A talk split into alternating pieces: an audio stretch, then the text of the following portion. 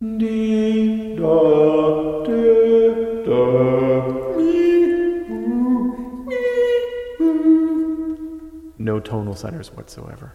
Soul's tonal centers.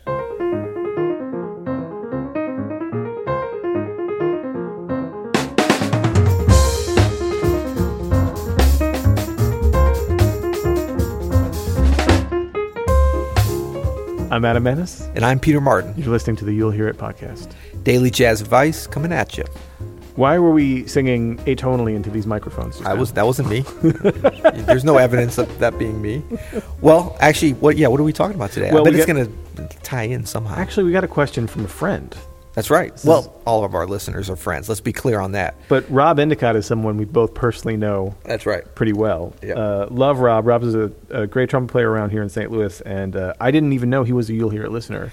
Yeah, Rob is a great trumpet player, Juilliard graduate, right. University of Illinois graduate, and a great attorney here in St. Louis. Quite an accomplished gentleman. Yeah, he is a. But uh, you have a podcast, Rob. what? get on a podcast, man. Actually, it would be cool to, to hear Rob do a podcast on like uh, the law and the blues. That's right, right. Two things that he's very interested in. Well, and another thing, I mean, he really is accomplished. He was one of the uh, founding uh, forces of the National Blues, the International Blues Museum here in St. Louis, which is an amazing, It's very cool. amazing museum and, and venue. And, and Rob was really instrumental in that in the in that coming to fruition. So Yeah, it's a it's a really cool spot. If you're ever in St. Louis, check out the Yep, uh, right the downtown. Museum, Yeah.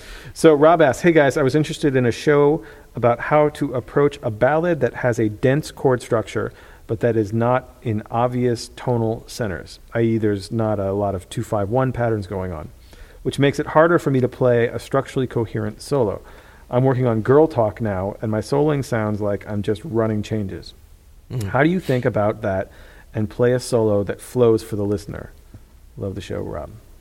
yeah, that's a great uh, question. So I guess we're we're talking about um, okay tunes that I'm trying to think of what other tunes. I don't actually. Oh, I know Girl Talk, but uh, so I don't but- know it, but I know it. Yeah, I yeah. don't know it. So we're talking about not a lot of two five ones, maybe not a lot of obvious connections harmonically between the chords. Thinking like a Wayne Shorter ballad, Right. And know? then they're moving relatively quickly to, to different areas. Dolphin Dance. You know, Right. Even though there's two fives, but they don't go anywhere. Right, know, right, right, right.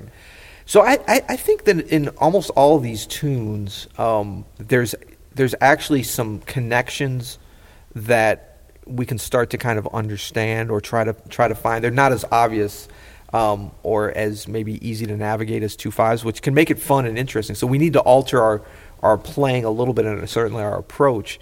But I would say that when you're going from one chord to another that doesn't have a lot of obvious um, connections, the the challenge to it not as he was saying sounding segmented is to not just think about those chords individually. Yeah. the same way we talk about with um, voicings for pianists not to look at them in a vacuum as in this is a good voicing for this chord but to think about where we're coming from and where we're going we want to do the same way even when it's not a 251 and it's an obvious progression. It's still a progression. And i think the the biggest area to get into that is to look at how the melody connects over those chords. Because there has to be a melody unless it's like flamenco sketch and there is no melody. Yeah. and so but then it's the same concept. You have to create a melody now that makes a connection between these seemingly disconnected chords. But it's there. So if you take like um, um, well, well, dolphin dance, as mm-hmm. as you mentioned, if you look at the way the melody is structured there, you're going to have to have, and you're going to want to have melodies that go over the bar lines,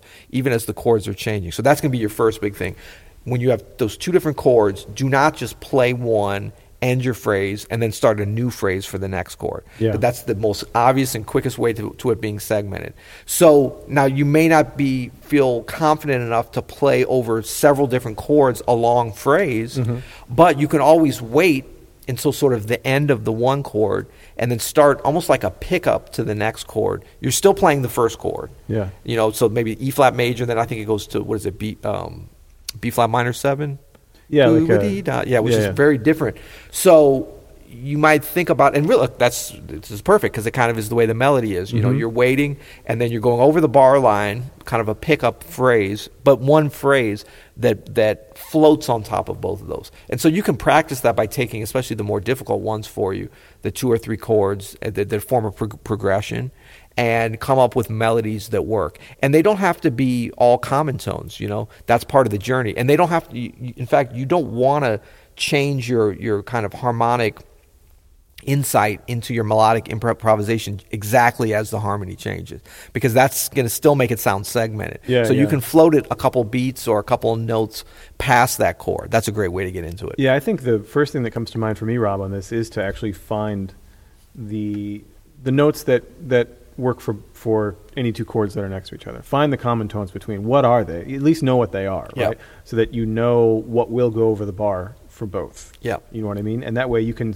structure a phrase whether that's like be do de ba be I be ba, but you know that Yeah. ba is always going to work. You know, so you've got the common tones that you want to use, and then you're using some passing stuff Right. in between. and so that changes over the changes, but that common tone you're Yep. anchoring Yep. together. You know, and the other thing I think about with this is, um, as far as like you, you know, Rob, you mentioned the sort of flow of the solo. Again, we're kind of talking about architecture here, but for this, I feel like themes are very important. Yes. because you can get into this trick of just running scales over some changes because. Because it works, because it's not, because the scales are different, right? Yeah. And so you feel like you're doing something, but you're really not doing anything. But rhythmic, melodic themes Yeah. can be a very useful asset in trying to navigate changes that don't have a lot of 5-1 cadences or anything like that. You know, start out short, two, three, four note themes. Try to try to work them over. You know, you could start just working them over different changes, then try to work them over the bar of Yeah. changes, as you were saying. You know, that's that's kind of where I would start at that. Well, and that's a great um, example of taking what the tune gives you. You know, we're always talking about that, making it easier on us.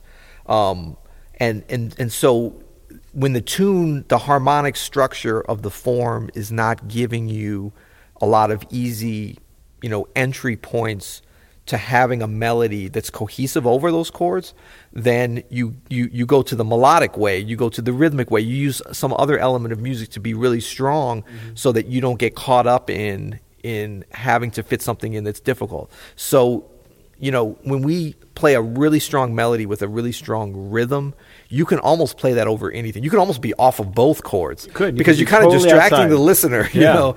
And in fact, when you do want to go that outside of what the harmony is, that's my recommendation, especially like early on in the solo or something. Yeah, yeah. If you don't want to have a lot of tension created by that melody, is just do something super strong melodically. Totally. You know, the same way that you can just do something super strong harmonically at a time when it's it's like super stationary and, and just do a rhythmic thing and you don't even have to be going anywhere melodically. Yeah. So it's like really taking what the tune gives you and that's so important, you know, in these kind of situations. Yeah, there's usually a lot of clues about what you can do within the actual Yeah, composition. you just got to Scooby Doo it. Scooby-Doo Follow the clues, man. They're right there for you. You're an attorney, Rob. You got this, man. Good. So uh, yeah, thanks, Rob. Uh, hope to see you again soon, man. And uh, you know, if you have a question for us here at the You'll Hear It podcast, you can go to you'llhearit.com. Who are you talking to now? You said you. Oh, the listener. The listener. Uh, this is the Listeners, collective. got you. it. Yeah, the Right. the grand you. The royal you. A a two? No. A, a tu brute. Ustedes? No. Uh, yeah. Who's it? Yeah. If you have a question, you can go to you'llhear.com. You can leave us a question. You can leave us a voicemail. You can get a T-shirt. You can. Leave us a rating review on iTunes. People love that one. We've been told that we were we uh, we were talking about those too much, so we're trying to back up, but they're still important to us. Okay, that's it. That's all I'm saying. Yeah, you can you can do that. Don't be ashamed, man. We've we've built a whole career here off of. It. I know, but we heard from some regular listeners that like we got it, we already rated and review, but we do have new people coming in. So please, folks, don't get so selfish. this is not just for you. This is not beamed directly to one. Well, this one feels like it's to Rob only, but it's for everybody. Yeah, if Rob doesn't give us seven stars for this, I don't know why. there you go. All right, so next till next time. You'll hear it.